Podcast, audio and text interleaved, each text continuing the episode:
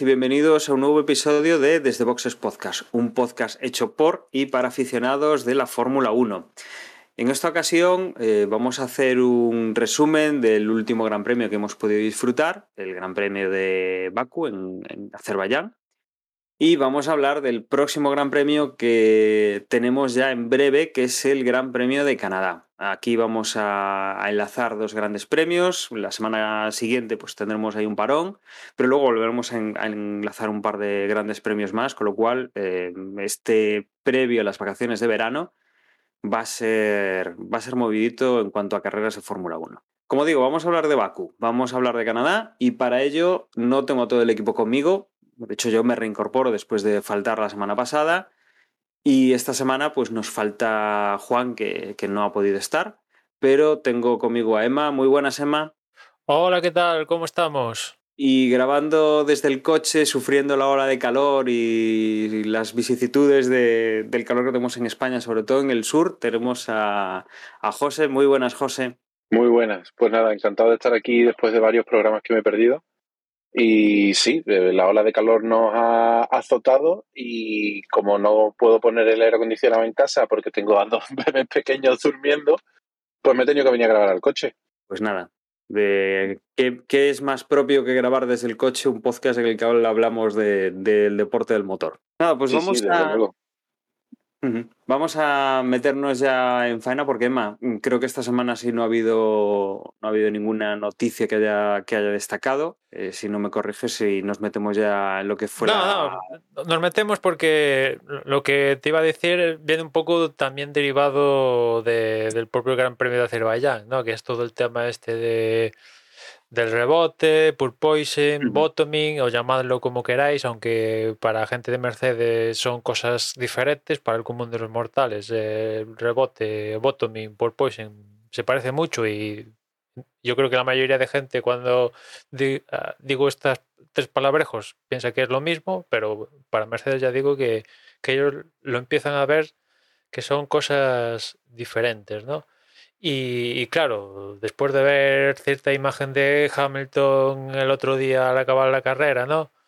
Como si fuera un, un anciano, ¿no? Con sus problemas de espalda provocados por estos problemas de bottoming, por poison o lo que demonio sea, pues evidentemente eh, esto ha sido parte de la conversación post, post carrera más que la carrera en sí, quizás.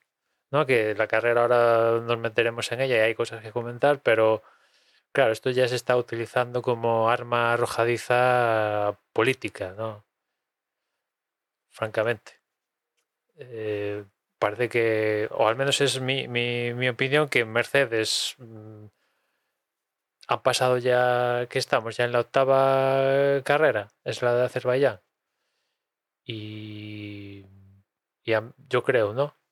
Que han visto que, que no han dado con la tecla y han dicho, pues vamos a hacer otra cosa, que es jugar a, a ver si se cambia algo en el reglamento que nos beneficie, ¿no?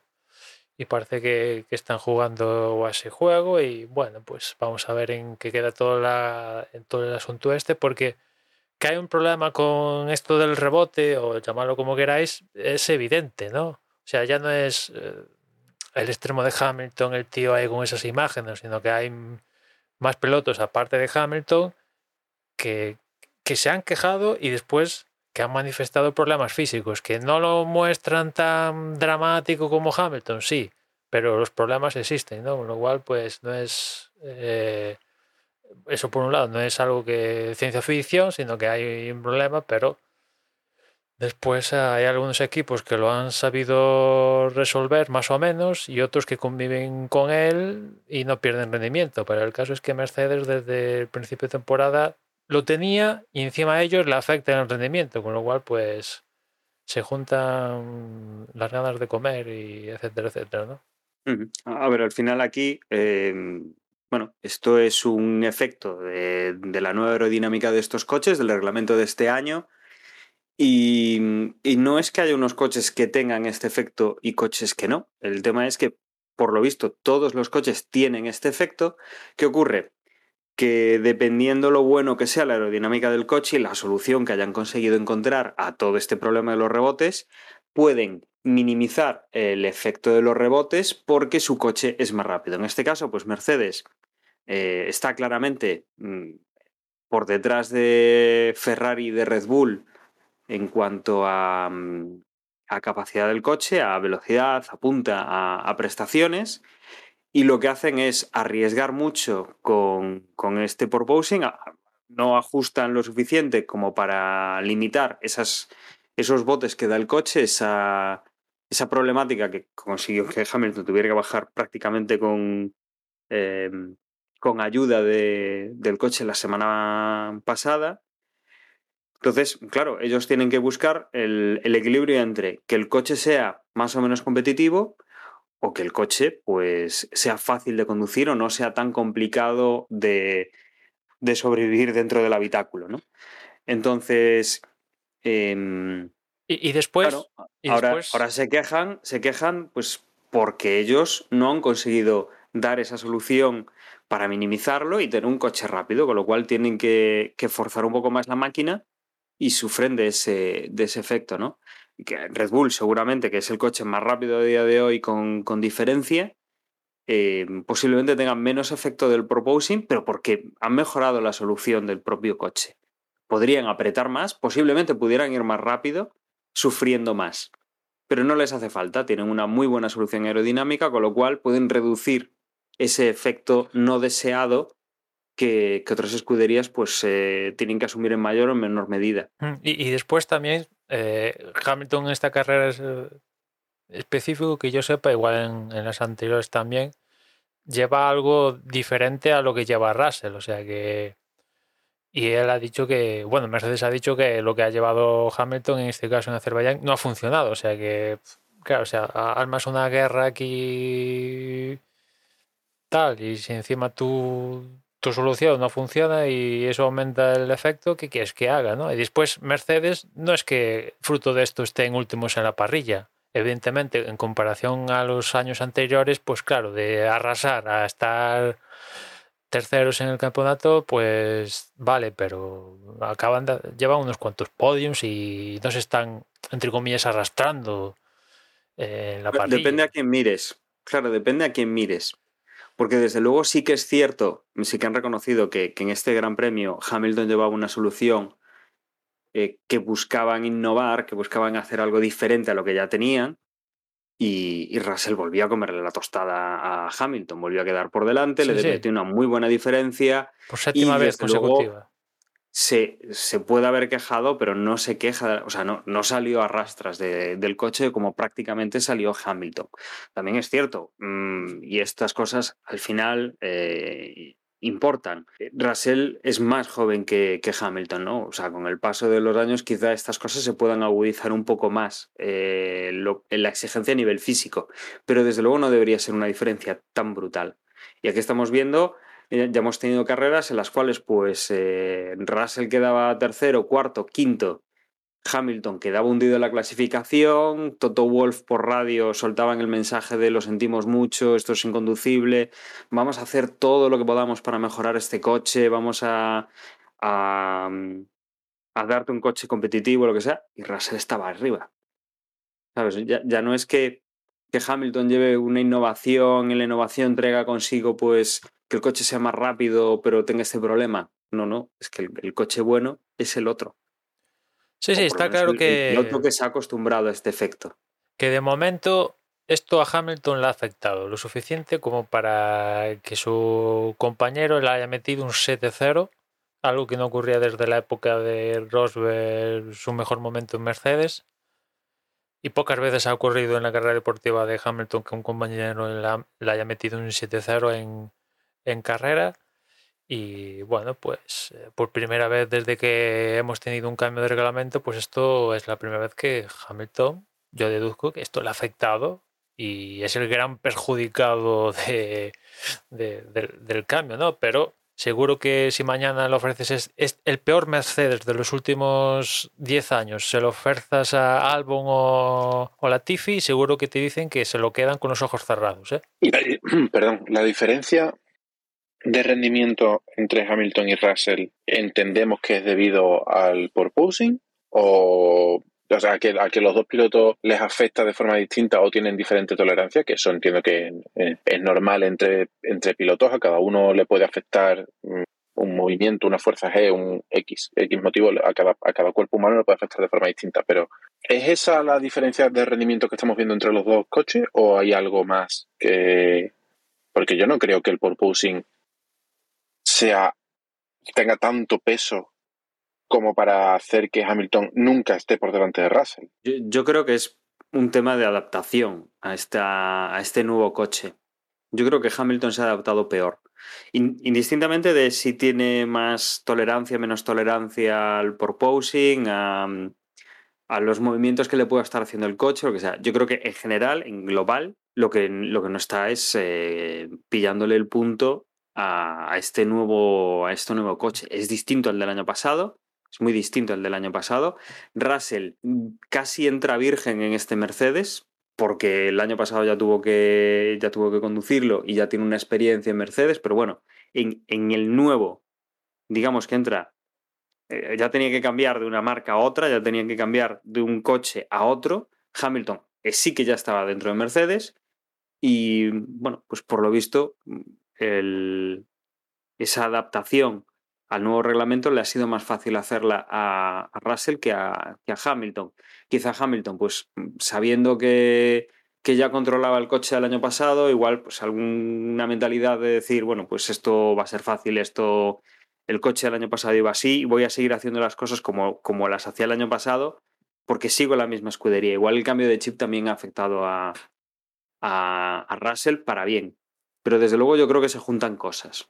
Lo que no podemos, yo lo que creo que lo que no podemos decir es que todo esto es por posing o, o porque Russell sea mejor, mucho mejor que, que Hamilton.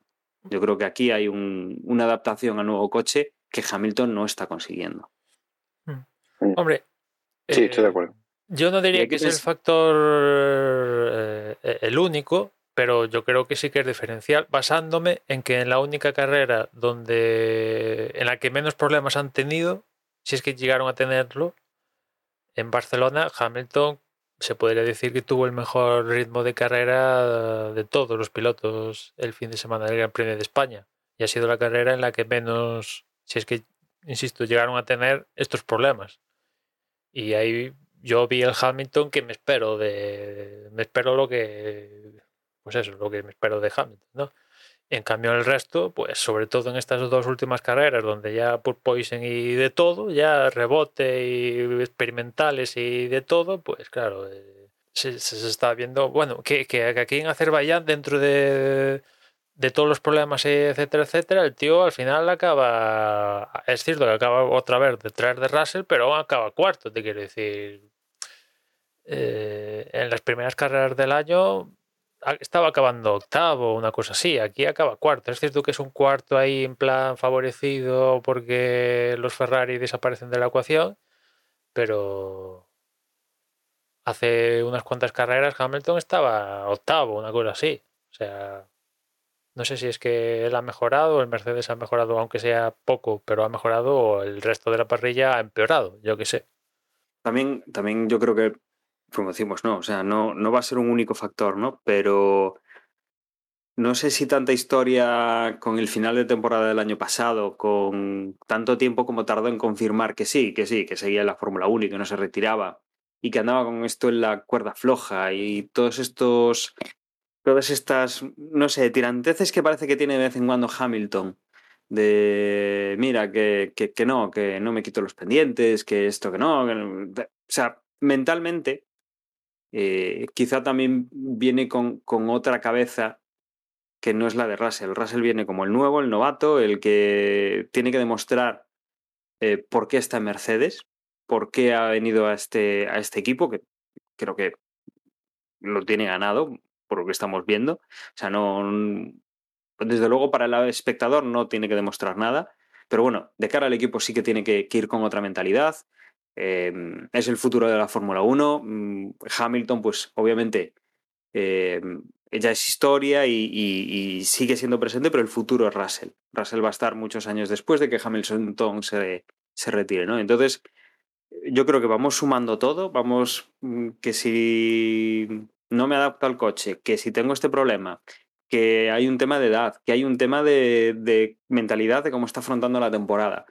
Y yo creo que aquí vamos sumándolo todo. Y desde luego, mucho tiene que cambiar la cosa para que veamos que el primer piloto de, de Mercedes cuando acabe la temporada sea Hamilton mucho tiene que cambiar. Sí, yo vamos, veo claro que hay un, en general un tema de adaptación este año y es, lo que tú estabas diciendo.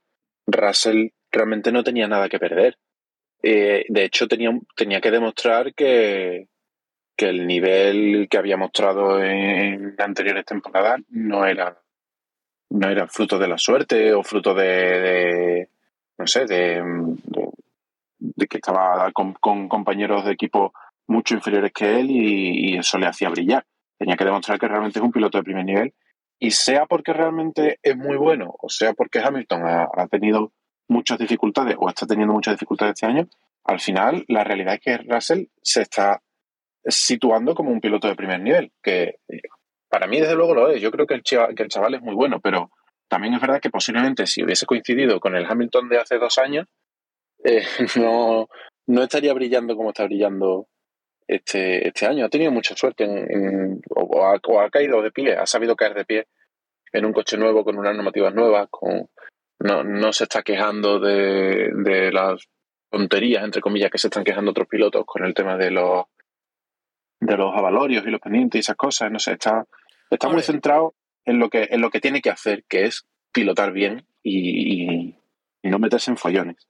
El caso es que esto de, Mercedes va, va, bueno, esto de si lo acaban resolviendo por la vía de los despachos o se queda como está, pues va a ser tema este próximo fin de semana en Canadá y, y más adelante, ¿no? Porque yo no descarto que, esta gente, como ya ha pasado en otros años, pues la FIA diga, venga, vamos a tocar un poquito el reglamento a mitad de temporada, y, eso ya sabemos que cuando se toca el reglamento durante la temporada acaba favoreciendo a unos u otros. A veces los favorece tanto que Gase les regala el título y a veces no se llega a notar tanto, pero siempre acaba favoreciendo de producirse cambios en el reglamento durante la temporada. Siempre alguien, por poco que sea, sale beneficiado, ¿no? Y parece que Mercedes está jugando esa baza, ¿no? Ellos no han conseguido solucionar los problemas, pues a ver si si no lo solucionan por nosotros, ya sea por la vía de perjudicando al resto para igualándolos a las malas a nosotros o, o, por otra vía que no se me ocurre ahora mismo. ¿no? Aquí también habrá que ver un poco cómo afecta cualquier cambio que quieran hacer al límite presupuestario, un límite presupuestario que estamos mm, oyendo continuamente que hay equipos que ya dicen, es que yo con el límite que tengo este año no llego a final de temporada. O sea, ya aparte del tema deportivo, de mm, equipos, Red Bull, por ejemplo, que tenga ya dominado el tema del proposing, tiene un rendimiento excelente en el coche, es el que mejor rendimiento tiene. Em, pues hay que eliminar el proposing, hay que hacer eh, este tipo de reglas, tal. O sea, aparte de la pasta que tendrán que gastar los equipos en volver a ajustar los coches, realizar pruebas, hacer desarrollos, eh, nuevas piezas para, para, ajustarse a las nuevas medidas que pudiesen eh, cambiarse durante la temporada, tendríamos eso, que aparte es dinero, tienen que sacarlo del límite presupuestario y, ya hay equipos que están diciendo que lo del límite presupuestario este año que, que, se olviden de que lo vayan a cumplir, que van a estar sancionados o que van a tener que no correr en grandes premios. Recalcar recalcar que cuando Dani dice no van a llegar, no es que no tengan la pasta, es que el problema es que les sobra la pasta y tienen que, gastar, tienen que gastar un tope máximo y Red Bull, Ferrari, Mercedes y algún, alguno que otro, igual McLaren, desearían gastar más del tope que, que está marcado en el reglamento. No es que, oh, no, somos pobres y no podemos llegar a esa pasta. No, no, al contrario, ellos quieren gastar más. Ah, claro, no, no pueden gastar lo que tienen para gastar. Ese es el problema. Porque siempre ha sido cosa por eh, Ferrari, por ejemplo, que tiene, tiene la fábrica Maranello y tiene el circuito en el propio, eh, el propio recinto. A ellos les encantaría gastar pasta en hacer test en toda la historia porque Claro. lo tienen allí ya montado. Pero, vamos, mm, hay este Pero esto es lo de siempre, es que claro. al final. Porque o sea, es que la FIA no puede cambiar normativas en medio de una temporada. Es que todos los años acabamos hablando de lo mismo, ya me está dando hasta coraje. Que eh, sí, claro, a Ferrari, a Mercedes, a Red Bull, si cambian las normativas por el motivo que sea y les dejas rehacer el coche y, y les habilitas en su límite presupuestario anual que puedan hacerlo, pues ellos están encantados de hacerlo, claro que sí. Pero es que por el camino te estás cargando a los Haas, te estás cargando a los Williams, te estás cargando a los, no sé, a, todos los demás realmente. Es que de, de- ahí hay cinco o seis equipos a los que les estás arruinando la vida por, por cambiar una norma que, que en la mayor parte de las ocasiones cuando la cambian es por tonterías o porque el campeonato no está yendo en la dirección que la FIA piensa que debería de ir. Entonces, yo de verdad no entiendo esto, esto de cambiar la normativa por el tema del porpoising, que por cierto, lo escuché hace unas semanas y, y me gustó la palabra, leí en algún sitio que en español se traduce como marsopeo porque es el movimiento que hace la marsupia, creo que me, me gusta la palabra.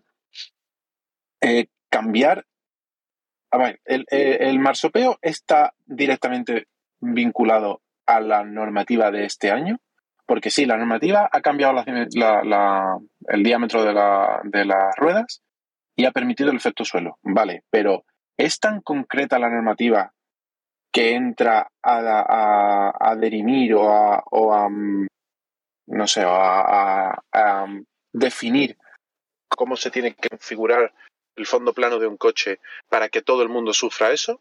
¿O es porque el diseño técnico que han hecho los equipos aplicando esa normativa han llegado todos a una conclusión muy parecida y les está produciendo este efecto? Porque si es un tema de que los equipos, como decía antes eh, Dani, si es un tema de que los equipos pueden regular eh, sus coches para hacerlo que sufran menos este efecto, pero que por consiguiente sean un poco menos rápidos o un poco menos competitivos, o pueden eh, tener este efecto a tope, pero cargarse a sus pilotos, pues es un tema de ajuste.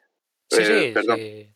Eh, ha- sido un efecto colateral esto que, que algunos se ha marcado, no- que algún equipo ha salido, no, no, yo esto ya lo tenía en mente y tal, si lo tenías en mente, pues haberlo corregido antes diseñando el coche, ¿no? No después de ya con el coche en pista si ya lo tenías en mente, ¿no? Pero digamos que es un efecto colateral que ya en, en otras categorías que también se sustentan sobre todo con efecto suelo, pues a- aparece, ¿no?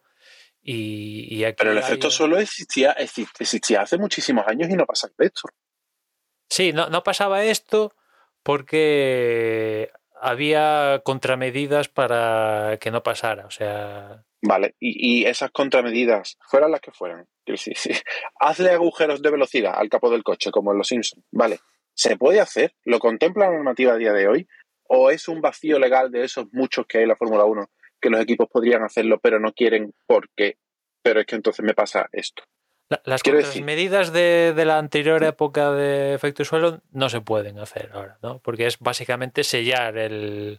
Sería sellar el. Sí, eran los, los faldoncillos, Sí, ¿no? y Ponerle eso- los faldoncillos a... Y eso lo están intentando hacer, pero con aire, con aire, los pues intentar crear eh, vórtices y tal, y que sea el propio aire el que selle el que selle el, el, el, el- el fondo, Sí, también haciendo el fondo más rígido, los famosos cablecitos estos que vemos en justo delante de las ruedas traseras, pues son para hacer el suelo que no, no, no flexe, para hacerlo más rígido, para que esto intentar paliarlo, ¿no? Pero ya digo, yo creo que es un efecto colateral y yo lo daría por seguro que seguro el próximo año, vía reglamento, se intenta atajar, ponerle. Exacto. Pero para, pero para el próximo año me parece bien. Para Y el para próximo este año, año- han aprendido, este año es el primer año de aplicación de una normativa.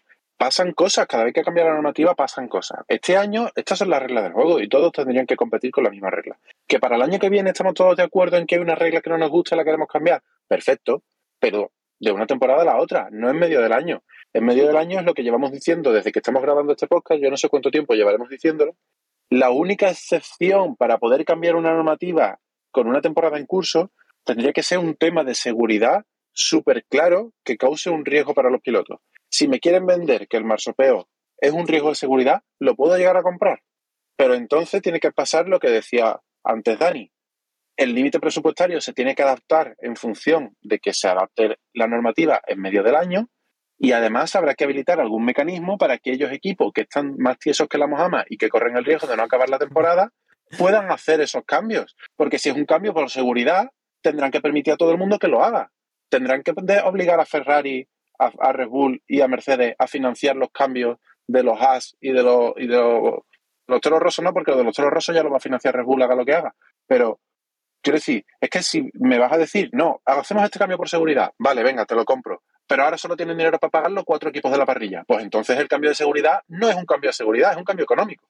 Sí, sí, sí, ahí nos podemos encontrar con ese problema, ¿no? Que cualquiera de las soluciones durante la temporada para intentar atajar esto, pues evidentemente va a beneficiar a unos u otros. Y esos unos, pues van a ser con casi con total probabilidad los equipos más poderosos, porque los más pequeños, pues van a decir, pues mira, yo me quedo como estoy, que ya me, ya, ya me, ya me es suficiente, que puedo, que no me quiero meter en más, más problemas que ya con lo que tengo ya voy servido, ¿no? Y, claro, lo podían hacer por la vía de, sin tener que cambiar mucho eh, los monoplazas, decir, mira, a partir de esta carrera establecemos que la altura de los coches es de, no sé, voy a decir un número random, ¿no?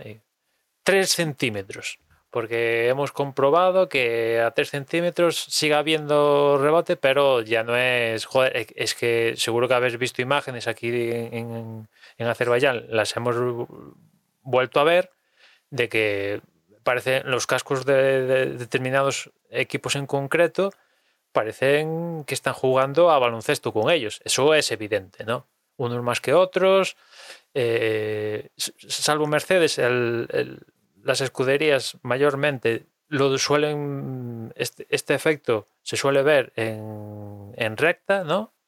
Cuando ya se está alcanzando la velocidad punta. En el caso de, de, Mercedes, lo preocupante para ellos es que aparte de la recta, le pasa también en curva rápida, o sea, le pasa en curvas, con lo cual ahí está, ahí es yo creo donde pierden el, el, rendimiento porque Ferrari tiene un rebote descomunal y están ahí arriba. ¿no? O sea que, que esto, el efecto está ahí, el efecto está ahí y, ya digo, una de las medidas para no tener que alterar mastodónticamente el coche es decir, mira, a partir de ahora, eh, altura mínima 3 centímetros o la que ellos digan, ¿no? Para que el, el, efecto este sea lo más mínimo posible. Claro, algunos, alguno, algún equipo por ejemplo, Red Bull dirá, mira, si yo puedo ir más bajo que esto y, porque he hecho el coche lo suficientemente bueno para ir más bajo y encima no tener el efecto. ¿Por qué me tengo que claudicar yo? Exacto, es que, tampoco sería justo. Hacer, es que si, si hay alguien que en pretemporada ya descubrió que esto podía pasar y ha desarrollado el coche para evitarlo, pues entonces es que la normativa no está tan mal y los que tienen más, más marsopeo, pues es que han hecho un peor diseño técnico y tendrán que, aguantar el año así. Y si realmente están causándole un problema a sus pilotos al punto de que ya no, ya no entro en temas de seguridad o de salud o de que, que lo puede haber, no lo sé. Pero si el, el perjuicio que están causando por ese diseño del coche es tal que sus pilotos están perdiendo rendimiento, como le puede pasar a Hamilton, pues oye, configura ese coche para que sea un poco más lento, pero no le pase esto y compensa la velocidad que vas a perder técnicamente con el bienestar que le vas a generar a tu piloto. Pero es que eso es como, como cuando se cambiaban las inclinaciones de la rueda o cuando se cambia la inclinación de un alerón. Eso es ajustes que el piloto le pide a su coche para estar más cómodo y para sacarle más rendimiento. Y dentro de eso, pues los equipos tienen libertad de hacer lo que quieran. Bueno, no, no sé si mm, podemos seguir adelante, Emma, eh, y nos metemos ya a la carrera, porque bueno, bueno, la carrera, en lo que ha sido el fin de semana, porque va a estar sumamente relacionado con esto y yo creo que, que el tema lo, lo agotamos un poco. Eh, vámonos a Azerbaiyán. No sé si hay algo que destacar de los libres o nos vamos directos a clasificación. No, diría que de los libres eh, poquita cosa. Fueron unos libres más o menos eh, normales, sin abundancias de, de interrupciones a diferencia de la edición del año contrario. Alguna hubo, por ejemplo, ya metidos en clasificación, pues eh, Stroll se empeñó en, en interrumpir la sesión y, fue el, que provocó la bandera roja de, la sesión de clasificación en la, en la Q1 y fue eh, por ello uno de, los eliminados en la Q1. Aparte de, Stroll también se cayeron, también se cayeron Schumacher, Latifi, Albon y, Magnussen. Ya metidos en, en Q2 cayeron Bottas, que quizás Bottas firmó de lo que va de temporada su, el peor gran premio. También se quedó Guan Yuzu, su compañero, Esteban Ocon, Ricardo y Norris. Y después ya metidos en Q3, décimo fue Alonso, noveno Vettel, octavo Sunoda, séptimo Hamilton, sexto Gasly. Mira que el, otro día hablaba con Juan que, que los Alfa Tauri, Gasly en concreto, que, que, estaban un poco ahí de capa caída, pues les ha venido bien, en especial a Gasly, esta carrera, ¿no? Quinto ha sido Russell, Cuarto, Carlos Sainz, que en el primer intento de Q3 eh, salía de él primero y en el segundo intento de Q3 pues sale cuarto porque cometió un error y, y bueno, no, no, pudo mejorar la vuelta, ¿no? Y sí que mejoraron la vuelta en ese segundo intento los tres que quedaron por delante de Carlos, que ha sido Leclerc, que se hizo con una pole más, la cuarta consecutiva, o sea, este tío solo se les ha a Leclerc solo se les ha escapado dos poles en lo que va de temporada, eso sí. En comparación al resultado de carrera, pues ya sabes que no hay nada que ver, ¿no? Leclerc sin duda sería campeón del mundo los sábados, pero el domingo es otra historia, ¿no? Segundo fue Pérez, que sigue estando de dulce, se le coló delante a, a Verstappen y ahí, así teníamos la configuración en los primeros puestos de, de, la parrilla, ¿no? Y con esto la verdad es que la carrera se presentaba muy interesante con, con los dos Red Bull y los dos Ferrari las dos primeras líneas y bueno, pendientes un poco de ver pues temas de, de fiabilidad, de, de prestaciones y de bueno, pues ver una carrera en seco y donde pudiéramos comparar un poco y, ver también pues cómo lo hacía cómo lo hacía Checo con esa renovación y con eh, con los puntos que le ha arrebatado que le ha sacado recuperado a su compañero de equipo en las, últimas carreras y que bueno marcaban un poquito ese ese salseo de, de la Fórmula 1 con esto pues eh, teníamos el semáforo se apagaba y el que salía peor de, de, estos cuatro pilotos era Leclerc, que tenía problemas, se le colaba Sergio Pérez y por poco no se le colaba Verstappen. Pérez ya se ponía entonces en cabeza, ya veíamos que, que empezaban a tirar, que los Red Bull, eh, el de Pérez cogía distancia con Leclerc y el de Verstappen eh, se ponía muy a la, a la, zaga del piloto monegasco y no le dejaba, no le dejaba mucha opción pues, para, para escaparse. Carlos Sainz, que venía detrás, se abría también un hueco con Verstappen, con lo cual ya veíamos que el rendimiento de los Red Bull era superior en cuanto a ritmo al rendimiento de los Ferrari y que parecía que iba a ser una carrera que, que al equipo Ferrari le iba a tocar sufrir. Claro, con, con esto, pues no hemos tardado demasiado en, en ver que, que, había problemas, ¿no? En zona, cuando hemos tenido DRS, eh, Verstappen ya ha chuchado clarísimamente a Leclerc y antes de que pasase nada, pues en la vuelta 9, eh, prácticamente pues una quinta parte de, de la carrera, no, no llegamos ni a eso, el coche de Carlos tiene un contratiempo mecánico, tiene algún tipo de problema, por lo que se comentaba, un problema hidráulico. y tenía que eh, salirse de la trazada en la curva 4, si mal no recuerdo, que ahí hay una escapatoria y dejando el coche al final de la escapatoria para, para, bueno, para poder retirarse de la carrera por ese problema, que como decimos, supuestamente era un problema hidráulico. Con el coche de Carlos en esa zona de, escapatoria, que recordemos que aquí no hay demasiadas, y obviamente, pues para, realizar las tareas, mmm, siempre, pues eh, desde el, famoso accidente que tuvimos hace unos años en, en Suzuka, eh, lo más seguro pues es, es, desplegar un virtual safety car. Aquí toman esa, esa decisión. El coche está en la escapatoria, van a meter maquinaria en pista o van a intentar sacar ese coche eh, con los operarios en, en esa zona de la pista y no puede haber ningún nuevo accidente que, que, ponga en peligro sus vidas. Con lo cual, ya tenemos un Virtual Safety Car, un, Mercedes, un Ferrari fuera de juego, el otro Ferrari eh, se veía que, que no estaba a la altura de los dos Red Bull y ya tenemos un poco de, un poco de lío, ¿no? Muchos equipos lo que deciden es que, que pueden aprovechar este Virtual Safety Car para hacer la parada y poner neumáticos duros entre los principales. Bueno, pues Leclerc aprovecha, obviamente, eh, tenía que ir a otro tipo de estrategia, puesto que, que Verstappen se lo iba a comer fácilmente. Eh, Gasly, Russell, que también estaba muy arriba, Vettel, Hamilton, que venía recuperando posiciones, pues también deciden, deciden cambiar eh, a, neumático, a neumático duro para, para quitarse ese cambio que tenían que hacer sí o sí y, e intentar, bueno, pues eh, sacar el máximo partido a este safety car. Con la reincorporación tenemos a Pérez en primera posición, Verstappen en segunda posición, a partir de ahí, pues Leclerc, eh, que había cambiado los neumáticos, Russell, que también los había cambiado, Alonso, Norris y Ricciardo, que todavía no habían entrado a cambiar. Luego, a partir de ahí, Gasly, Ocon, Vettel, cerraba, digamos, este, este top ten.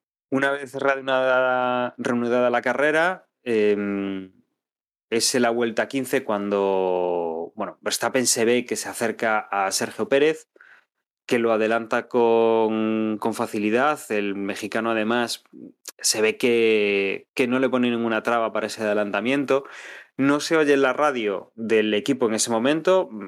Bueno, se, se habla de que igual pudieran ser órdenes de equipo para beneficiar a, Max Verstappen pero posteriormente al adelantamiento se ve que Sergio Pérez sí que va perdiendo eh, poco a poco ritmo, que, que, va pegando un bajón, que se le va pegando por detrás eh, en Russell y que Verstappen se le escapa por delante, con lo cual un par de vueltas más tarde eh, cambia los neumáticos, sale por detrás de, George Russell, del, piloto de Mercedes, y, ya recupera, digamos, ese rendimiento de sus neumáticos. Poco después también lo hará Verstappen en la vuelta 19, que se incorpora por detrás de, Charles Leclerc.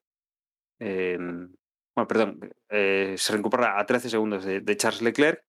Y, aquí es donde vemos también, pues, nuevamente el problema de, el problema de Ferrari.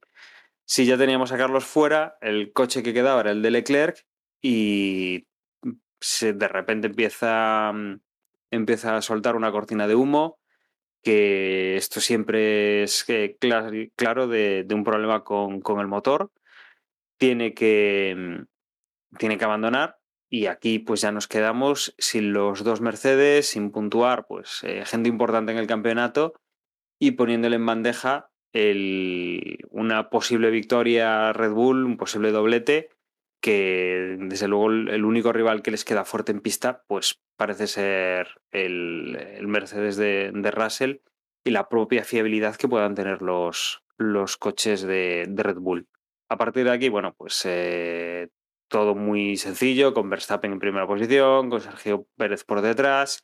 Después de ellos, pues en Russell, cuarto era Gasly, que estaba haciéndose un carrerón, quinto era Hamilton, que estaba yendo de menos a más.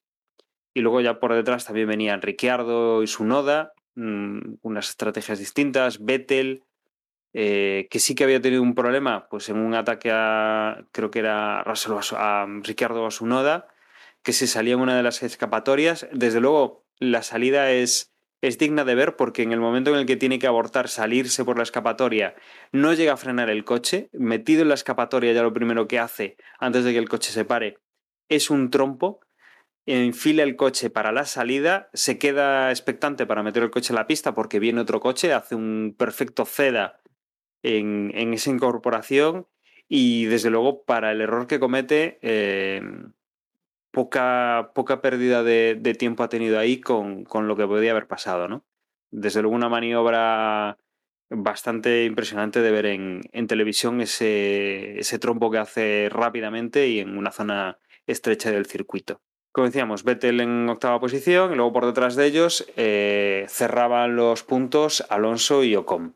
Nuevamente a la vuelta 33 teníamos una situación de, Virtual Safety Car cuando Kevin Manusen se veía obligado a parar el coche, tenía también problemas.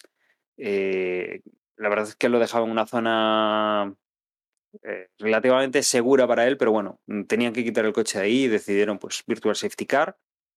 Con lo cual, eh, vemos como nuevamente hay equipos que deciden que, bueno, pues aquí hay, es momento para, para aprovechar y cambiar las ruedas. Lo hacen los tres de cabeza, lo hace eh, Verstappen, lo hace Sergio Pérez, lo hace George Russell, también lo hacen Hamilton y, y Ricardo, entre, entre otros. Y a partir de aquí comienza la parte final de la carrera, una parte en la cual pues, los tres primeros pilotos no, no tienen mayor problema para, para, seguir el ritmo de carrera. Quizá los dos Red Bull más pegados, Verstappen en primera posición, Sergio Pérez en segunda. Por detrás de ellos, Russell a unos 25 segundos. La verdad es que le mantienen una ventaja y no hay así mucho problema. Y por detrás vendrían eh, Gasly, Sunoda y Hamilton, que tienen neumáticos nuevos por este cambio que ha hecho con, con, el Virtual Safety Car y que viene rodando en sexta posición. A partir de aquí, pues tenemos un poco la, el ataque del piloto inglés, eh, primero a Sunoda y luego a Gasly. La verdad es que la diferencia de tiempo con, con Gasly eran, eran unos 10 segundos. Eh, pero bueno, ha tenido tiempo todavía de, ir comiendo poco a poco mmm, segundos al piloto francés y finalmente al, al, final de la carrera, cuando faltaban prácticamente siete vueltas, consigue alcanzar a Gasly, ponerse en esa cuarta posición, relegando pues, a estos pilotos que lo habían estado haciendo bastante bien, que han, han hecho una carrera eh, bastante constante eh, y bueno, recuperando eh, Hamilton ahí pues eh, posiciones y, y, ganando puntos para, para el equipo Mercedes. Por detrás de esto sí que teníamos pues Alonso peleando con, con Ricardo y con Norris a ver si le quitaba la posición al español. Alonso que prácticamente la posición en la que salía, mm, que era décimo, pues ha habido tres abandonos por delante y se ha quedado séptimo. Pero bueno, ha conseguido mantener la posición y ha conseguido un buen número de puntos. Y finalizábamos la carrera, como decía, Verstappen en primera posición, Sergio Pérez segundo, tercero completando el podium, Russell a 25 segundos de, de, los coches de Red Bull, del segundo coche de Red Bull.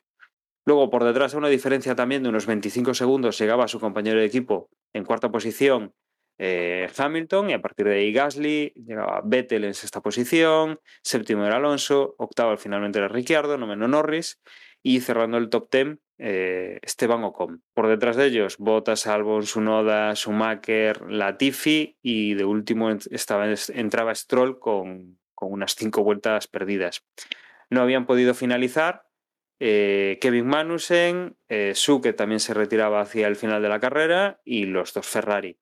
Y desde luego, por motores, se retiraban, aparte de los dos Ferrari en sí, se retiraban también Kevin Magnussen con motor Ferrari y Su también se retiraba con motor Ferrari, con lo cual mmm, aquí tenemos un tema de fiabilidad o puede haber un tema de fiabilidad en, en Ferrari sumamente importante de cara al, al, Mundial. Bueno, pues aquí hemos visto otro desastre de, Ferrari, en este caso no protagonizado por los pilotos, sino por la fiabilidad de, del coche.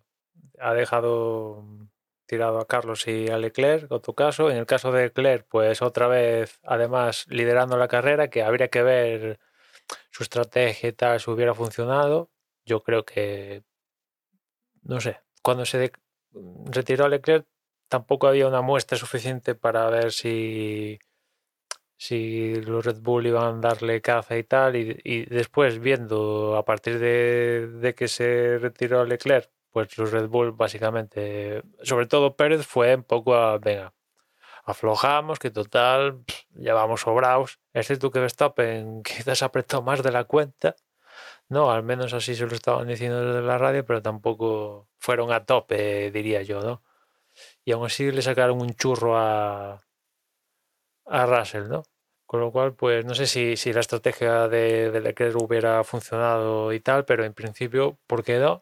Pero allá que se van unos puntos insalvables ya, ¿no? Porque ya ocho, ocho carreras, aún queda mucho campeonato, no hemos llegado a la mitad, pero bueno, es que cómo se ha dado la vuelta a la tortilla, ¿no? Eh, eh, en la tercera carrera era Leclerc que le sacaba mm, esta diferencia a Verstappen y estamos en la octava y, y es Verstappen el que le quita esta diferencia a Leclerc. Sergio Pérez es el que va segundo en el campeonato ahora. En el de constructores podéis imaginar la diferencia entre Red Bull y Ferrari, pues es abundante, tan abundante que Ferrari está más cerca del tercero que es Mercedes que del primero que es Red Bull. O sea que una racha de victorias importante de Red Bull.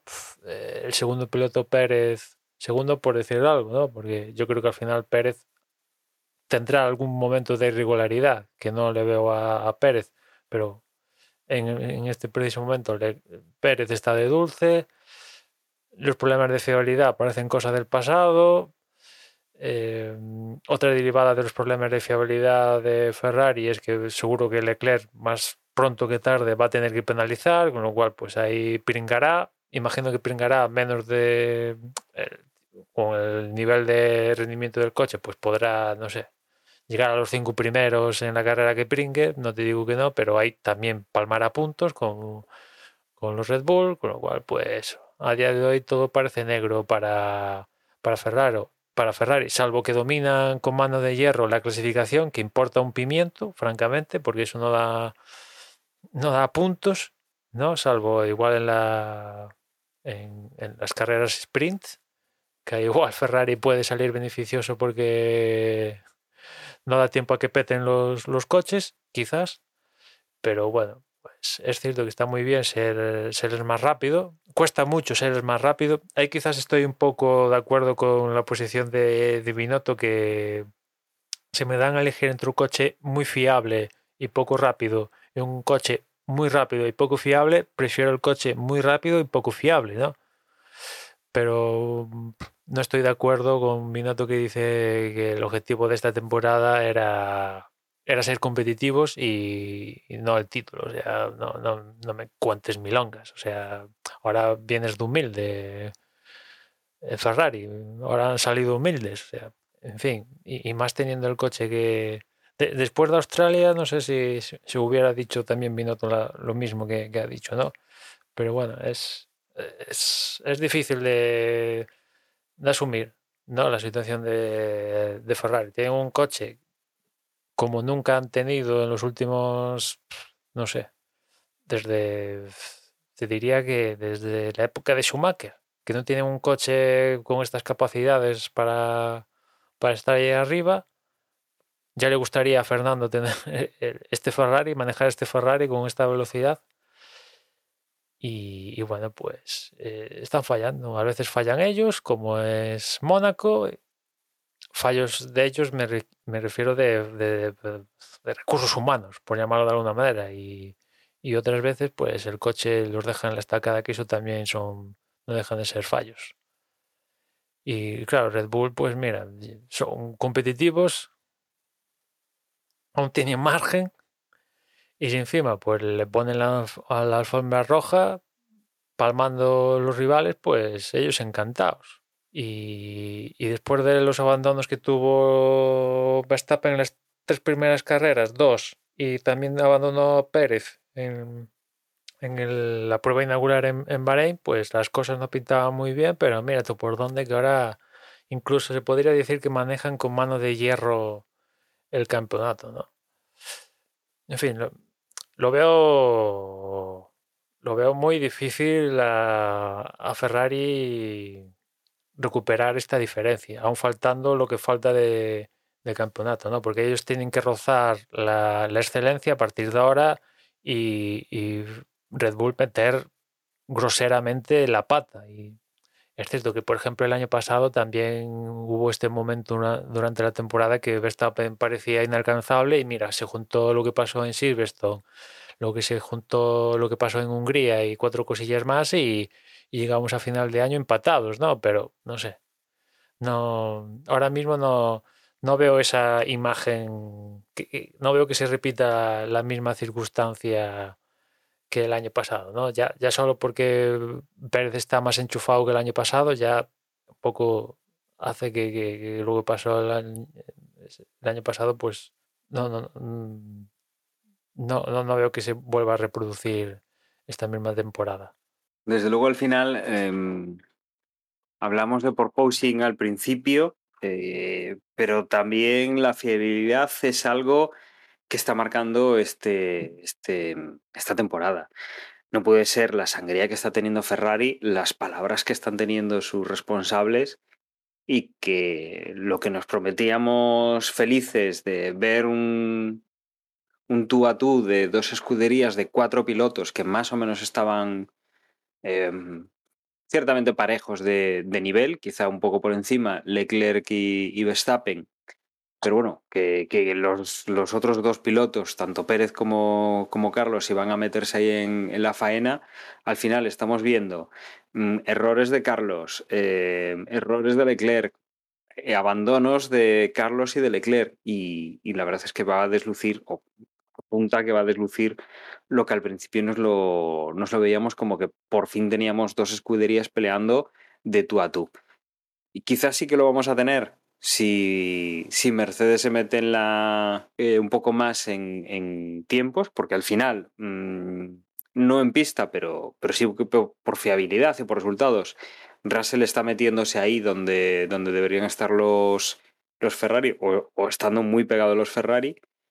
Y, la verdad es que esto, como no consigan meter mejoras en, el Ferrari y solucionar estos problemas de fiabilidad, van a tener graves problemas. Eh, me huelo, me huelo que además eh, eso que hablamos de anda, que es que Sergio Pérez en esta carrera pues iba mejor que Verstappen, tal, tendremos capacidad para que los pilotos puedan pelear y yo creo que estamos viendo que, bueno, Verstappen está a un punto por encima de, Pérez, aunque Pérez lo está haciendo bastante bien, eh, por unas o por otras, no, no va a haber pelea, no porque no los dejen, sino porque se ve que, que el ritmo no es el mismo. Con lo cual yo creo que mmm, decir a estas alturas eh, que Verstappen posiblemente con un par de carreras de antelación se va a proclamar campeón del mundo, no se aventurar demasiado. No, desde luego ese es el escenario con alta, con más probabilidad diría que hay a día, a día de hoy, ¿no? Mojarse sería decir en qué carrera será cuando se proclame campeón del sí, mundo. Sí, sí. Pero desde luego mm, yo creo que nos está dejando esto muchas carreras con resultados similares. Eh, Russell comiéndole la tostada a Hamilton, eh, Verstappen ganando la carrera, eh, uno o los dos Ferrari con problemas o fuera de la carrera, mmm, algo que, vamos, o sea, está siendo el, el ABC de las últimas carreras y, y se está estableciendo pues como, como, algo estable en el tiempo. En, esto, esto, me recuerda al, al, año donde Fernando perdió el mundial en la carrera de, de Abu Dhabi, ¿no? donde ganó el primer mundial Vettel. Esa temporada Vettel arrasó, conseguía poles, vamos, como no hubiera un mañana, pero después en la carrera palmaba, ¿no? Y eso le abrió una oportunidad a Fernando, incluso llegando de llegar a la última carrera con diferencia a favor para proclamarse campeón, ¿no? Únicamente tenía que, ser tercero, que incluso, si no recuerdo mal, salía ya en, en esa posición a la carrera, ¿no? Después pasó lo que pasó, como sabéis pero me está recordando un poco eso, porque, joder, Leclerc lleva seis poles de, de ocho. O sea, el coche es rápido, muy rápido. incluso más que el Red Bull, pues, pues, pues sí. Y si encima Carlos acompañara un poquitito más, pues eh, ya han llevado firmado varias primeras líneas, pero después eso hay que transformarlo hay que transformarlo en, puntos, ¿no? De, de, de qué te vale marcar la pole repetidamente. Aquí, por ejemplo, en la salida ya lo adelantó Pérez, nada más arrancar, que después lo de aprovecharon el virtual este que salió, tal, pim pam. Habría que ver, como decía antes, si, si hubiera salido la estrategia, pero hay que acabar las carreras, no metes la pata en las estrategias. eh, tantas Al final, cosas. Emma, al final el coche tiene que ser dos cosas: rápido y fiable. A día de hoy, a día de hoy, Red Bull tiene un coche rápido y que si bien no fue fiable las primeras carreras, ahora lo está siendo. O sea, los abandonos fueron al principio, que es cuando tienen que ser los abandonos. Cuando, oye, pones el coche por primera vez y puedes tener problemas. Ahí es lo lógico. A partir de ahí tienes que ir a mejor. Si quieres ir a por el título. Lo que no puede ser es tener un coche que no es el más rápido. Que, bueno, es el más rápido a una vuelta, o el piloto más hábil a una vuelta, o el que más arriesga una vuelta. Eh, están muy pegados todos. Pero Es lo que- que no puede ser es que andes con esa sangría de puntos porque el coche no es fiable. Es que encima Red Bull los problemas de fiabilidad que ha tenido no han sido trascendentales para la unidad de potencia, a diferencia de lo que le ha pasado a Ferrari, que los de Leclerc, pues en, en sendos problemas de España y aquí, pues ha cargado alguna unidad de potencia. En cambio Red Bull las tiene las tiene vividas y coleando, ¿no? Y va camino de no penalizar. Va en el plan previsto para completar la temporada con las unidades potencias que marca el reglamento, ¿no? Y Ferrari, Esa- vamos. Que, que esa es otra. O sea, si aún encima de, mm, de que vas teniendo problemas y esos puntos por fiabilidad no los consigues y terminas a final de temporada penalizando por utilizar más elementos de los necesarios, penalizando por pasarte el límite que tenías de presupuesto. Al final es que sí, el coche no es fiable y pierdes puntos, pero es que aún puedes tener más penalización todavía. O sea, ya no es que el coche pierda puntos en la pista, sino que los pierde fuera. O sea, desde luego el caso de, de Ferrari esta temporada, pues igual tienen que ir a por la segunda plaza del Mundial, igual tienen que ser tercero y cuarto, bajar un poco, pelearse con los Mercedes y ser fiables o, o dar con el, con el punto. Rápidos parece que, parece que son, por lo menos a una vuelta lo son. Después en la minuto, carrera... mm, este escenario ya le vale.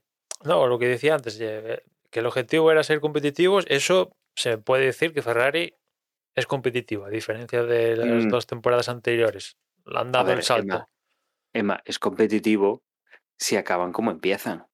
¿Vale? Si están ahí en el, disputando el podium. Pero si no llegas, no eres competitivo. Es que no estás compitiendo, no acabas compitiendo. Si acabas, se acaba. A ver, sí, son los más rápidos en recoger el box. O sea, son los que antes podían salir para Canadá. Claro, e- eso sí, ahí son competitivísimos, pero, pero no puedes o sea, no puedes pensar que los coches son competitivos, porque no están acabando las carreras. Porque estás teniendo problemas, eso no es ser competitivo. O sea, al final, yo qué sé, pues en cualquier otro deporte, sí, sí, somos muy competitivos, lo damos todo, pero al final perdemos los partidos, no nos clasificamos, no, Sí, no podemos ganar. O sea, Jugamos como nunca y perdimos como siempre, ¿no? Efectivamente, efectivamente. Ferrari está en el punto de jugamos como nunca, perdemos como siempre. Y esto además, em, claro, es que están yendo con- con- contra un equipo, contra el equipo Red Bull, que está siendo eficiente, rápido, competitivo, fiable. O sea, yo nunca me cansaré de decirlo. Cuando Fernando Alonso ganó su primer mundial, no tenía el coche más rápido. Eso lo sabemos. No fue el que ganó más carreras, pero fue el más constante y el que tuvo el coche más fiable. No era el más rápido, pero era el más fiable. Y los otros tenían el coche más rápido, eh, pero perdieron puntos. Perdían carreras. Entonces no eran competitivos. Y Fernando, sin ser el que más carreras ganó, fue el que más puntos consiguió por estar ahí, por conseguir pues eh, acabar carreras que sus rivales no acababan y consiguió ese mundial. Es un mundial que no está lucido en decir, pues como Leclerc, ¿de qué te vale llegar a final de temporada y decir, joder, soy Leclerc, he ganado em, el sábado en 18 de las 23 carreras de este año? O sea, tengo 18 boles. Soy un tío cojonudo. He quedado tercero porque, bueno, o cuarto o quinto en el mundial, porque al final mi coche pues no llegaba a final de la carrera. Entonces, ¿de qué vale? O sea, el, el ser competitivo que está muy bien lo que dice Binotto. ¿eh? Nosotros eh, lo que pretendemos esta primera temporada del nuevo reglamento es ser competitivos y la que viene pues ya veremos tal, pero vamos a sentarnos sobre unas bases. No, no se puede decir, muy bien, tío, tienes un coche competitivo. No, porque compiten hasta la salida del, del domingo. Cuando se meten en la carrera, empiezan a tener problemas, empiezan a surgir cosas y el coche deja de ser competitivo y en el momento que no puntúas no estás compitiendo. Desde luego yo, yo veo una nube bastante negra en el equipo, en el equipo Ferrari para, para las siguientes carreras. O remontan o... Y además tienen que remontar ahora, porque lo que van a perder de puntos, después a ver cómo lo recuperan. Pues totalmente de acuerdo contigo, Dani. Yo creo que empezamos la temporada pensando que el Ferrari era el mejor coche y que por fin, después de tanto tiempo, Ferrari había dado con la tecla y había hecho un coche ganador y, posible campeón del mundo. Pero el paso del tiempo ha demostrado que es el mejor coche en los sábados. Pero en los sábados solo hay creo que seis sábados en los que se reparten puntos. Y, y el domingo claramente el Red Bull está siendo mucho más fiable. ¿Que el Ferrari es más rápido? Posiblemente lo sea. ¿Que Ferrari podría hacer algo eh, de cara a la fiabilidad y entonces tendría el mejor coche? Pues a lo mejor sí. Pero es que a lo mejor para conseguir ese puntito extra de fiabilidad tienen que quitarle el puntito extra de velocidad y al final eh, no se queda en un coche tan competitivo. Eh, forzar la máquina siempre conlleva un riesgo y tiene la, da la impresión, al menos yo tengo la sensación, de que el Ferrari empezó la temporada muy fuerte y está siendo tan fuerte en los sábados porque lleva la máquina muy forzada. Y realmente, en cuanto le bajan ese punto para, para evitar los problemas que están teniendo los domingos, van a dejar de brillar los sábados como están brillando. Mm, aún así no los descarto porque creo que realmente son dos coches muy parecidos y que Ferrari va a poder igualar, digamos, esas condiciones del Red Bull y va a depender más de circunstancias externas como el circuito, como la climatología o como que un día esté más inspirado Leclerc o otro día esté más inspirado Verstappen, se pueden repartir bastante las victorias de aquí a final de temporada. Pero Ferrari tiene un poquito de trabajo que hacer para llegar a ese punto y Red Bull ahora mismo ese trabajo lo tiene hecho. Red Bull no necesita estar en pole los sábados porque está ganando las carreras los domingos. Entonces, no tiene un. Salvo que Ferrari de ese paso adelante, Red Bull ahora mismo puede estar a, a, verlas venir. Y eso le va a dar una ventaja muy grande de cara al mundial. Claro, es que al final es la decisión que van a tener que tomar, ¿no? Eh, ¿Contra quién nos queremos pelear? ¿Contra nosotros mismos intentando seguir a, a, a Verstappen y a Pérez con, con, los Red Bull? ¿O queremos competir, ser fiables? Eh, y si tenemos que, competir con los Mercedes que nos vienen pisando los talones, pues habrá que competir con los Mercedes. Igual hay que ganarse la tercera o la cuarta planta, la cuarta, tercera y cuarta plaza, pero por lo menos competirla. Como, como bien dice, bueno, como bien dices, eh, esta temporada todavía tenemos los tres, eh, los tres sábados que puntúan, que puntúan lo que puntúan, claro, o sea, tampoco es que vayan a conseguir mucho. Eh, vamos, a, vamos a ver cómo, no sé, antes del parón de verano, a ver cómo llegamos, pero, pero ahora mismo pinta mal, pinta mal, de verdad. Dos ya quedan estamos... solo, ¿no? De estos de formato sprint. Claro, ya tuvimos uno, quedan los otros dos. La, la, temporada que viene tendremos seis. Ahí sí que pueden ser mucho más. Eso, me he equivocado yo, es verdad. Claro. Este año son solo tres. Uh -huh. Claro, pero bueno, sí, aunque fueran todos. Imagínate que todas las carreras fueran al sprint y Ferrari tuviese todas esas, esas victorias al sprint. Comparado con el domingo son muy pocos puntos lo que estarían sacando. Realmente lo importante sigue siendo el domingo y lo va a seguir siendo. Sí, sí, pero en, en términos de fiabilidad ya la temporada está comprometida, ¿no? Porque sí, podrá, o sea, Claro. podrán, o sea, es de esperar de que intenten corregir que no peten más unidades de potencia, pero llevamos 8 y hay que completar 22, o sea que Leclerc al menos, no sé Carlos, pero Leclerc fijó que alguna alguna carrera va a, palmar penalización por unidad de potencia, o sea que y sí, como decía antes, podrá recuperar hasta cierto punto y tal. Seguro, el coche sigue siendo rápido, pero vamos, si, si, si, si el otro día palmaron en Mónaco, que salía primero, pues imagínate. A priori la cosa está, está muy, muy, muy complicada para, para ellos, ¿no? Y después, más, más de la, el resto de la parrilla, pues eh, lo que os decía antes de, de Gasly, que el tío estaba un poco apagado, llevaba la temporada con problemas, que su noda incluso estaba quedando por delante de él y pues ha firmado la mejor carrera de, de la temporada, acaba, acaba quinto y oye, muy buenos puntos para, para él y para Alfa Tauri. ¿no? Un Alfa Tauri que ha ido bien aquí en esta carrera y es cierto que su noda al final pues no ha logrado eh, estar ahí arriba básicamente porque tuvo que hacer una parada extra por el tema de, de que también es bizarro, ¿no? El tema de, de, que se haya roto como si fuera papel la, el plano de, del alerón trasero, ¿no? O sea, yo es la primera vez que lo veo que, que el, el, plano este de fibra de carbono se parte por la mitad, ¿no? Se nota ahí que están apurando al máximo para ahorrar la mayor cantidad de, peso, ¿no?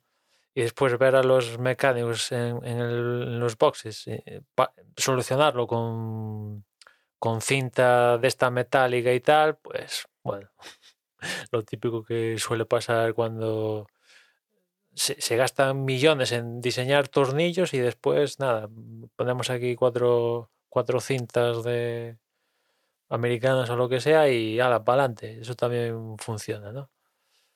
Al final, Emma, las soluciones más simples son, son las que suelen salir. Eh, sí, sí. Los americanos cuando se fueron a la Luna, al espacio, gastaron una pasta ingente en desarrollar bolígrafos que escribieran en gravedad cero y los rusos llevaron lápices.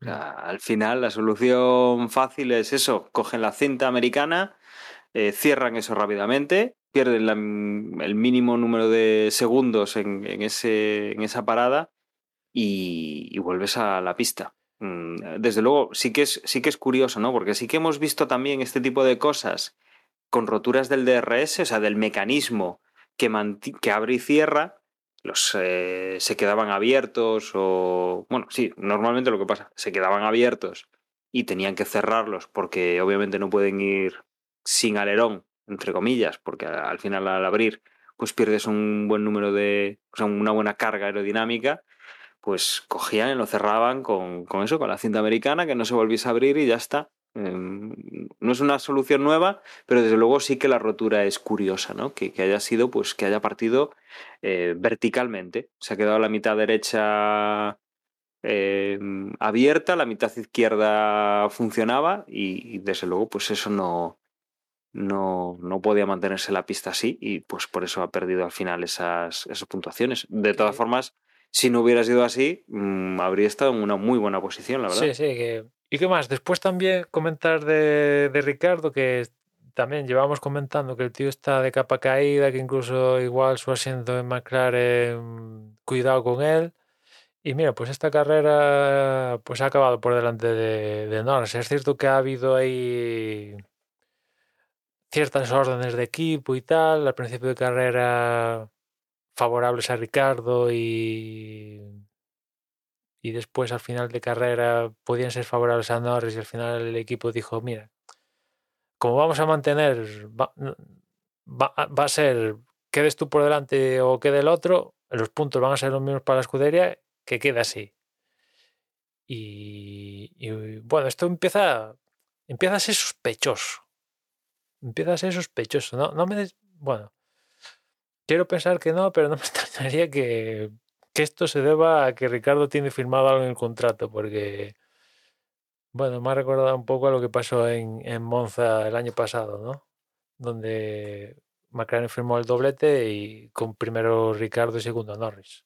Salvo en circunstancias claras en carrera donde Norris va claramente por delante de, de Ricardo, pues ahí no tienen ningún problema en apartar a Ricardo de la ecuación. Pero en cuanto Ricardo está a un nivel similar de, Norris, es Norris el que palma.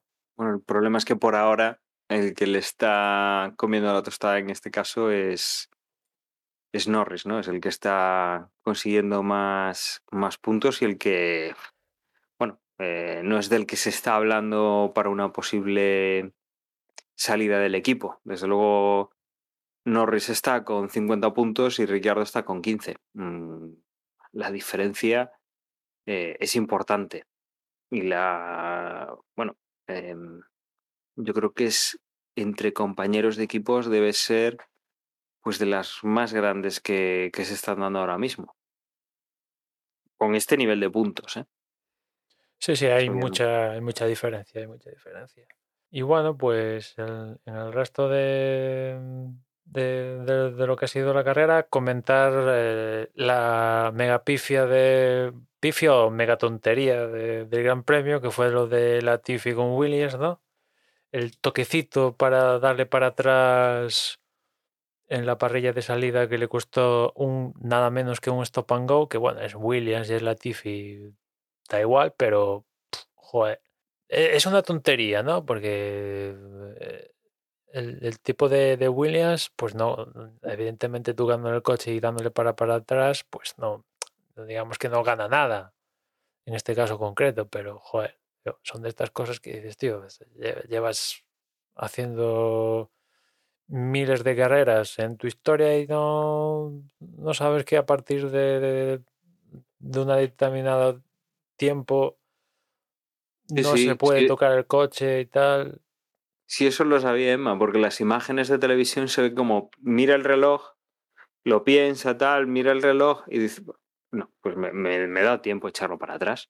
Sí, pero yo qué sé, ¿qué tenía? ¿Mal ajustado el reloj? ¿No se acordaba exactamente de qué, de qué tenía que mirar en el reloj? ¿De cuánto tenía que ser? Pues miró el reloj y, y bueno, decidió que sí, que le podía dar el toquecito. Y La historia van. está, es que eh, eh, preguntará a la gente, ¿y por qué lo echa para atrás? Pues resulta que, que en, en esta presalida de la vuelta de formación, normalmente los coches están un poquito más atrás del cajón para pegar el pisotón y, y dejar goma en, en- en el cajón, ¿no? Se hace de esa manera. Y claro, a Williams se le fue la olla, imagino, y colocaron el coche en el cajón y dijeron, hostia, que queremos dejar goma aquí.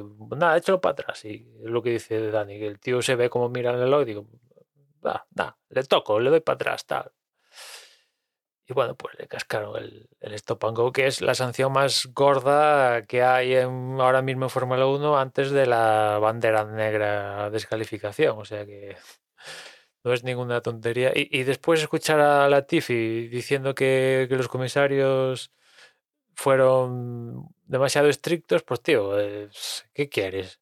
Que te lo perdonen. Es que si ya no- es que si te lo perdonan ya empezamos en un ciclo vicioso. Yo entiendo que, fue una tontería y que no ganó nada, pero claro, es que el reglamento está para esto, tío. O sea, ya verás cómo no lo vuelven a repetir más veces. Espero, vamos. Un Latifi que le cascaron sanción hoy sí, en esta carrera sí, por banderas azules. En Mónaco no, no hubo ni, investigación. Pero en cambio aquí en, en Azerbaiyán sí que le cascaron 5 segundos por no respetar las banderas azules, que esa es otra.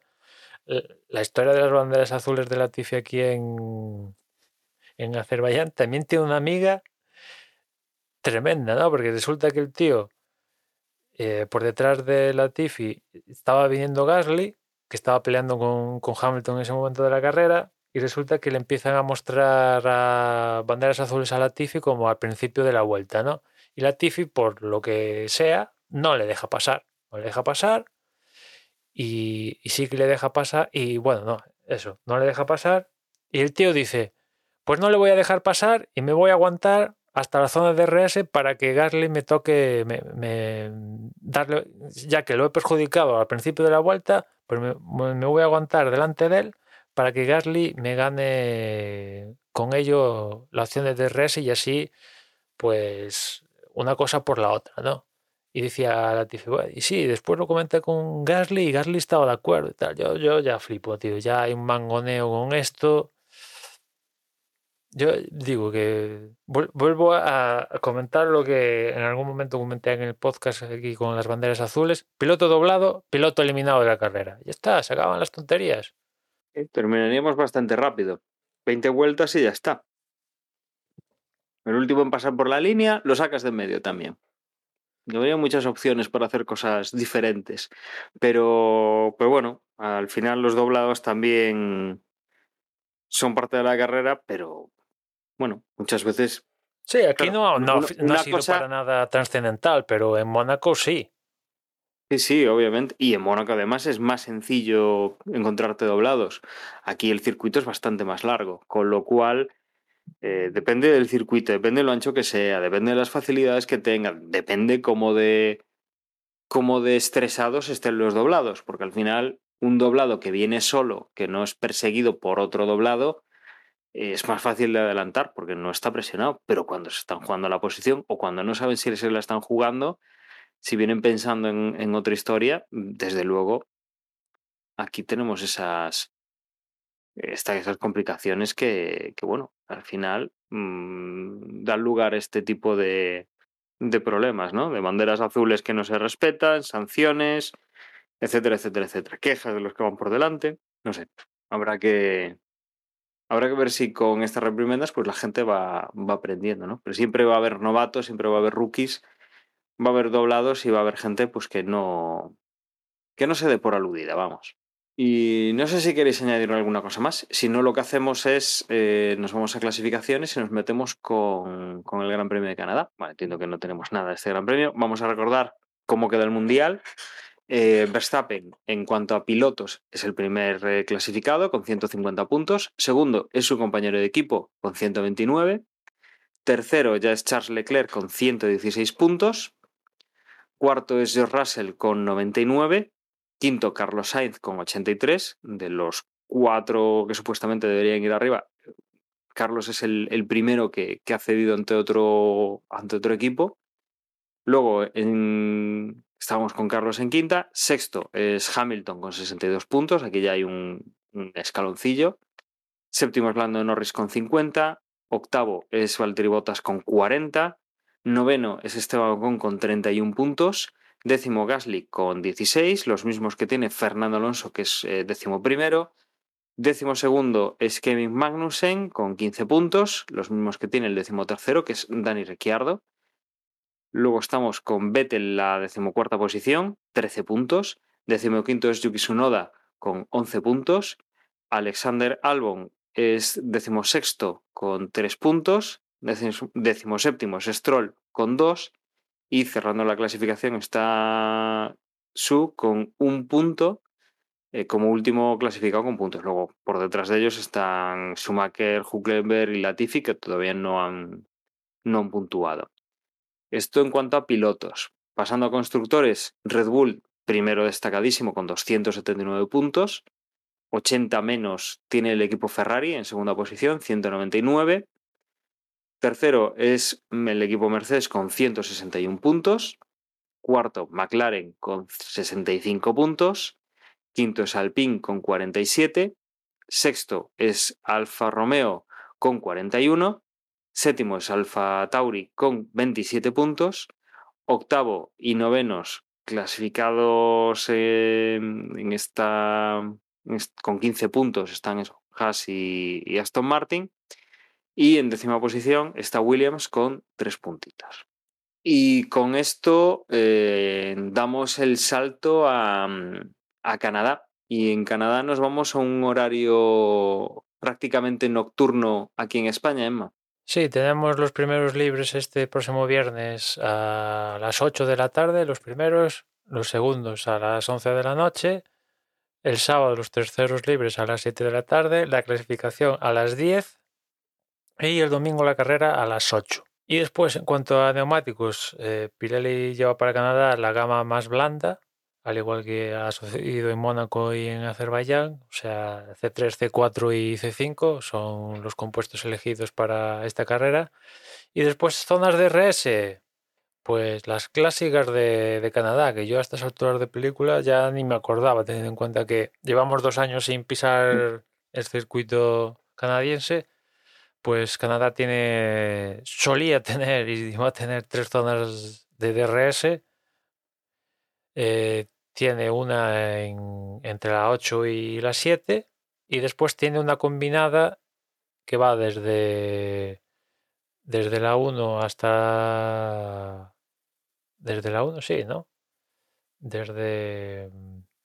Mejor dicho, desde... Bueno, desde, desde la 12, ¿no? Un poco antes de la 12 a la 13 y desde la 14 hasta la 1, ¿no? Exactamente, exactamente. Partidas por la chicane esta que da al muro de los campeones y esa doble zona, pues Conectada atrás, bueno, toda la, toda la recta más la recta de meta que tiene una chica en el medio. y esa doble zona partida por la chicane únicamente va sobre una única zona de detección, no dos, como suele ser habitual en otras en otras pistas, ¿no? O sea que doble premio aquí en, en Canadá, en esa zona. Y aquí, desde luego, desde luego, además, eh, la zona de detección em, bastante, bueno, bastante alejada ¿no? del comienzo de la zona de DRS, porque en cuanto pasas la zona de detección de la parte de atrás, tienes que hacer la curva 6 y 7, que es una chicane, ¿vale? Ahí estás bastante pegado. Haces la zona de DRS eh, que comprende la curva entre la curva 7 y la 8, la 8 y la 9 forman una chicane y ya tienes la zona de detección de la siguiente, de la siguiente zona de DRS. Pero es que todavía te falta hacer el- la curva 10 y la 11. La 10 es el alfiler. Claro, y ahí, em, bueno, pues tienes que arriesgar antes de llegar a la chicane, tienes que tirarte fuerte la chicane para poder pasar la zona de detección, no quedarte descolgado en el alfiler y salir traccionando bien desde el alfiler. Bueno, la curva 11 prácticamente es. O sea, la 11 y la 12 prácticamente no son curvas.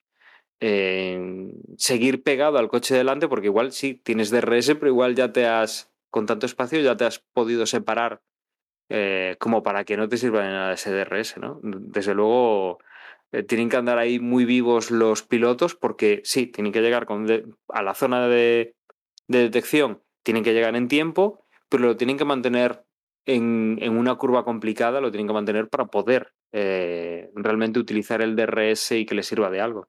O sea, aquí tendremos que Sí, ver la verdad es que el- cómo de la detección de la. Totalmente, la de- detección de la segunda zona de DRS está prácticamente al salir de la primera zona de DRS. Es, es un poco curioso porque lo normal es que ahí salgan los coches muy pegados. También es cierto que el tramo entre la curva 9 y 10 es un tramo muy rápido que acaba en una frenada fuerte.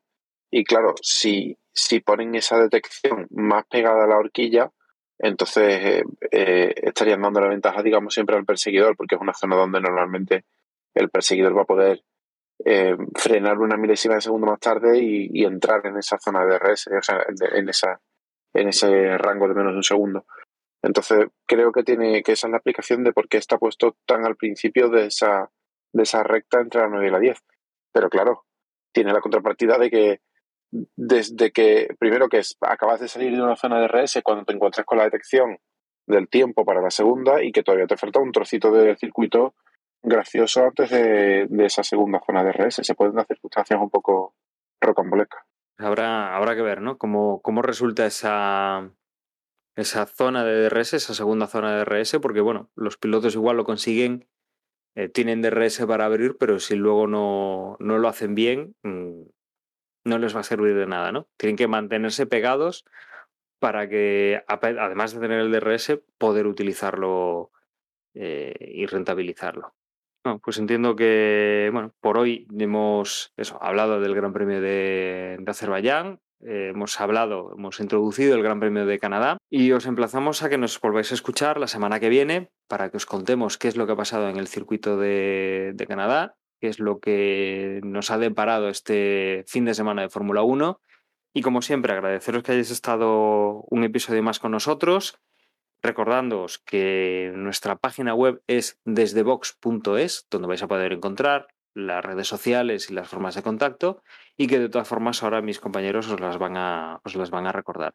Yo me despido, un saludo y hasta luego. En Twitter, como siempre, nos encontráis como arroba desde boxes y nada más, ya nos escuchamos en la próxima carrera. Pues nada, yo con ganas de ver este, este Gran Premio, es un circuito que siempre me gusta mucho y, y se echa de menos, y a ver si este horario nocturno me facilita un poco más la vida y estoy puedo estar más encima de la carrera.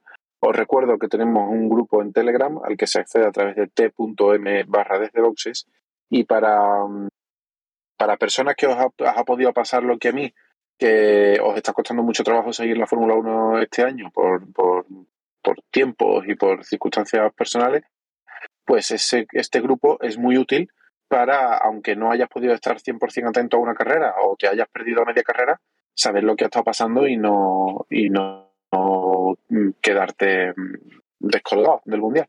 Así que eh, entrada al grupo que, aparte de muy buena fuente y muy, y muy buena información, eh, es muy útil. Y nada más.